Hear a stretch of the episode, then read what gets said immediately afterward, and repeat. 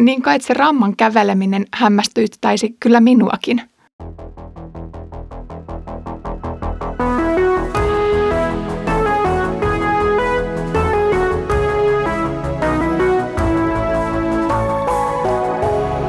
Kirjoitusten pauloissa. Tervetuloa mukaan Kirjoitusten pauloissa -podcastiin. Olen Ida Halme Kansanlähetysopistolta ja luen kanssasi apostolien tekoja. Edellisellä kerralla Saul sai vakuuteltua Barnabbaan avulla Jerusalemin seurakunnalle kääntymyksensä aitoutta ja hänet hyväksyttiin osaksi opetuslasten joukkoa. Jerusalemin kreikkaa puhuvat juutalaiset sen sijaan ryhtyivät vastustamaan Saulin työtä voimakkaasti ja niinpä hän joutui pakenemaan kaupungista kohti synnyinseutuaan Tarsosta. Tästä kerrasta alkaen hypätään hetkeksi Pietarin matkaan rannikkokaupunkeihin, ensin juutalaisten ja seuraavassa jaksossa jo pakanoiden pariin. Luen nyt apostolien tekojen luvusta 9 jakeet 32-43. Pietari kiersi paikkakunnalta toiselle ja tuli myös Lyddässä asuvien pyhien luo. Hän tapasi kaupungissa Aineas-nimisen miehen, joka oli halvaantunut ja oli ollut vuoteenomana 8 vuotta. Pietari sanoi hänelle: "Jeesus Kristus parantaa sinut, Aineas. Nouse ja kokoa vuoteesi." Mies nousi heti. Kaikki, jotka asuivat Lyddässä ja Saaronin Tasangolla, näkivät hänet ja he kääntyivät ja uskoivat Herraan. Joppessa oli opetuslasten joukossa Tabita-niminen nainen. Nimi on kreikaksi Dorkas. Hän teki paljon hyvää ja avusti köyhiä runsain määrin. Mutta noihin aikoihin hän sairastui ja kuoli. Ja hänet pestiin ja kannettiin kattohuoneeseen. Lydda on lähellä Joppea. Ja kun opetuslapset kuulivat Pietarin olevan siellä, he lähettivät 2 miestä viemään hänelle sanan: "Tule kiireesti meidän luoksemme." Pietari lähti miesten mukaan. Kun hän tuli paikalle, hänet vietiin kattohuoneeseen ja leskivaimot kerääntyivät hänen ympärilleen ja näyttivät itkien hänelle paitoja ja muita vaatteita, jotka Dorkas oli tehnyt ollessaan vielä heidän kanssaan. Pietari käski kaikkien poistua. Hän polvistui ja rukoili. Sitten hän kääntyi vainajan puoleen ja sanoi: "Tabita, nouse." Nainen avasi silmänsä ja nähdessään Pietarin, hän nousi istumaan. Pietari ojensi hänelle kätensä ja auttoi hänet jalkeille. Sitten Pietari kutsui huoneeseen lesket ja kaikki pyhät, ja he saivat nähdä, että Tabita oli elossa. Tapahtumasta levisi tieto ympäri Joppea, ja monet uskoivat nyt Herraan.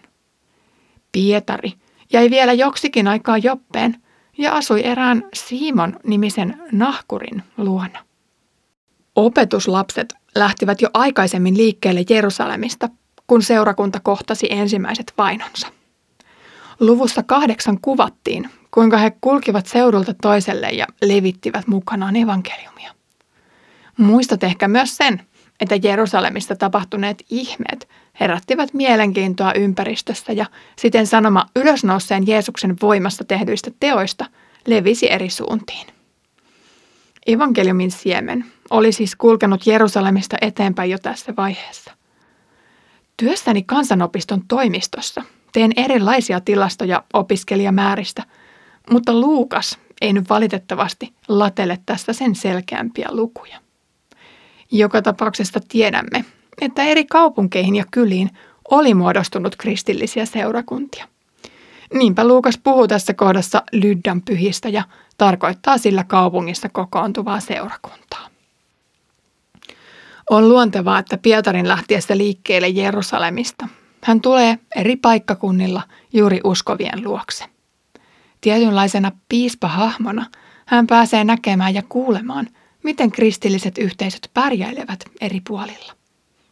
Hän voi antaa tukensa niihin haasteisiin, joita seurakunnat ovat kohdanneet.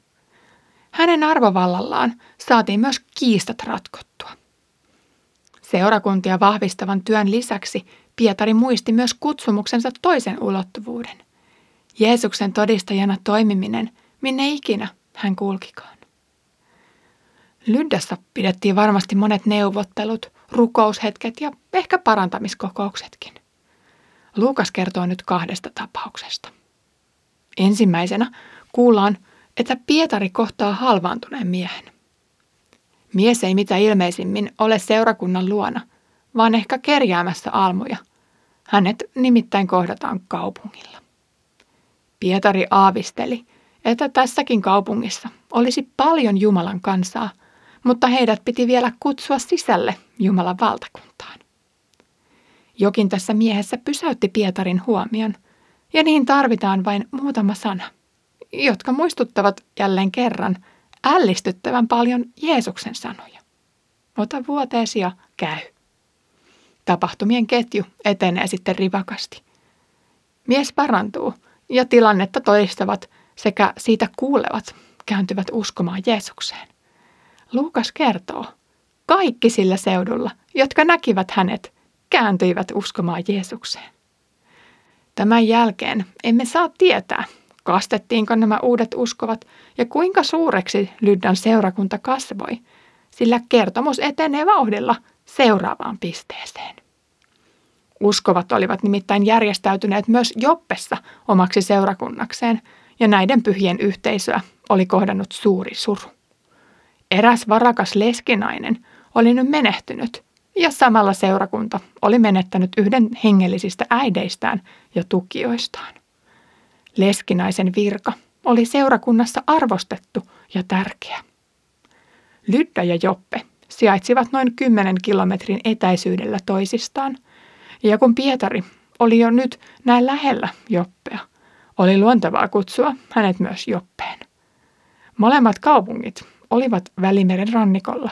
Nykyään suurin piirtein niiden paikoilla ovat Jaffa ja Tel Aviv. Se, mitä seuraavaksi tapahtuu, korostaa hienosti Jeesuksen Johanneksen mukaan tallentamien sanojen todenpitävyyttä. Johannes 14.12. Totisesti, totisesti, joka uskoo minuun, on tekevä sellaisia tekoja kuin minä teen, ja vielä suurempiakin. Raamatussa ei ole kovin montaa henkilöä, joka herätettäisiin kuolleista, mutta nyt Pietari saa tehdä yhden näistä teoista. Varakas kuollut leski Tabita oli viety kattohuoneeseen, joka siis oli vieras tai varahuone tavallisessa israelilaisessa kodissa. Näissä huoneissa monet profeetat yöpyivät matkoillaan ja Jeesuksen syntymäkertomuksessa vierashuoneen ollessa jo täysi perhe majoitettiin eläinten suojaan. Hautajaisia ei siis oltu vielä ehditty viettää, mikä paljastaa sen, että Pietari saatiin paikalle hyvin nopealla aikataululla. Yleensä vainajat haudattiin jopa saman päivän aikana. Huone oli täynnä itkeviä naisia, mikä oli paitsi aitoa surua, myös rituaalinomainen tai kulttuuriin kuuluva tapa kohdata kuolema. Pietari käskee kaikki huoneesta ulos, jotta saa työrauhan. Vastaavaa haastetta ei useinkaan tule vastaan. Seurakunta oli menettänyt tässä naisessa paljon hyvää. Pietari viettää hetken rukouksessa ja sanoo sitten vainajaan päin katsoen 2 sanaa. Tabita, nouse. Muistatko, mitä Jeesus sanoi 12-vuotiaana kuolleelle tytölle? Tyttöni, nouse. Tuolloinkin huone käskettiin tyhjentää itkiänaisista. 12-vuotiaan tytön tapauksessa Jeesus kertoi lapsen nukkuvan. Nytkin Tabita vain avaa silmänsä kuin unien jälkeen ja nousee istumaan. Pietari avusti hänet jalkeille ja kutsui muun seurakunnan huoneeseen sisälle. Tämän jälkeen Pietari jää vielä oleskelemaan kaupunkiin ja löytää yösijan nahkuri Simonin luota. Tämä mies on paitsi Simon Pietarin kaima, myös tärkeä linkki kertomuksen seuraavassa vaiheessa. Simonin ammatti, nahkojen käsittelijä, oli nimittäin halveksittava työ. Nahkuri joutuu käsittelemään työssään epäpuhtaita materiaaleja.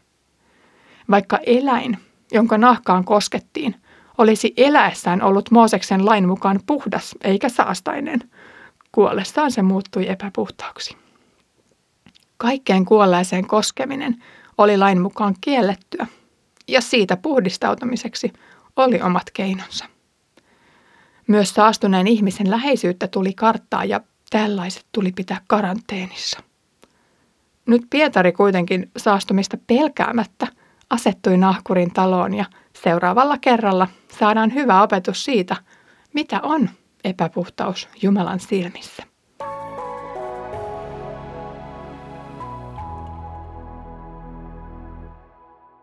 Kuten aiemmin Lyddassa, nyt myös Joppessa tilannetta todistaneet kääntyivät uskomaan Jeesukseen. Ihmetteoilla on selvä ja suora vaikutus evankeliumin leviämisessä. Jumalan hyvien tekojen todistaminen onkin hyväksi ihmisen uskolle. Mitä ne Jumalan ihmeet sitten ovat? Usein ihmeiden lista valitettavasti typistyy mielissämme ehkä sairaiden parantamiseen tai pahojen henkien karkottamiseen. Koko Raamatun äärellä voidaan nähdä ja iloita myös muista Jumalan ihmeistä. Moni väittää voivansa uskoa vasta kun näkee jonkin ihmeen. Mutta eikö esimerkiksi elämä itsessään ja sen jatkuminen ympäristökatastrofeista huolimatta ole valtava ihme? Kukaan ihminen ei voi päättää, että luo tai synnyttää uutta elämää, vaan jokainen lapsi on Jumalan suuri ihme ja lahja, kuten psalmissakin sanotaan. Puhumattakaan sitten maailmankaikkeuden synnystä ja kunkin taivaan kappaleen pysymisestä omalla paikallaan. Ihmeeksi voitaisiin luetella myös se, että yksikin ihminen pysyy hengissä syntiinlankeemuksen jälkeen, tai se, että yksikin ihminen saa omistaa Jeesuksen valmistaman sovitustyön itselleen. Tai oletko ajatellut, kuinka monta ihmettä tarvittiin, jotta Jeesus pystyi sovittamaan ihmisten synnit? Jumalan tuleminen ihmiseksi, neitsestä syntyminen tai haudasta ylös nouseminen ovat järisyttäviä tapahtumia. Listaan tälle ihmeiden listalle vielä monet arkiset rukousvastaukset. Kadonneiden avainten löytyminen, jokapäiväisen leivän riittäminen ja ystävyyssuhteet ovat kaikki valtavia ihmeitä, joita valitettavasti pidämme usein itsestäänselvyyksinä. Jos silmämme avautuisivat tälle kaikelle Jumalan selittämättömälle armolle ja huolenpidolle, olisimmeko hiukan kiitollisia? Olisimmeko hiukan kiitollisempia elämästä kaikkinensa? Ja avaisitko tällainen asenne myös läheisten ja maailman silmät näkemään Jeesuksen ihmetteot omassa elämässä? Kiitos, kun olit tänään kuulolla Kirjoitusten pauloissa -podcastissa. Luimme 2 lyhyttä ihmekertomusta, ja ne herättivät tällä kerralla paljon ajatuksia. On hämmästyttävää ajatella, että Jeesus on kutsunut omansa tekemään ihmeitä hänen voimassaan. Silmien avautuminen kaikkivaltiaan läsnäololle arkisessa elämässämme ja itsestäänselvyyksinä pitämien asioiden äärellä avaa varmasti tietä myös evankeliumille ja myös meidän aikanamme. Väitän siis, että kiitollisuus ja arkinen rukouselämä ovat avaimia Jumalan valtakunnan edistymiselle. Ensi kerralla liikumme yhdessä epäpuhtaan nahkuri Simonin innoittamana Pietarin matkassa kohti entistä arveluttavampia maastoja. Niitä odotellessa Herramme Jeesuksen Kristuksen armo, Isän Jumalan rakkaus ja Pyhän Hengen osallisuus olkoon meidän kaikkien kanssa.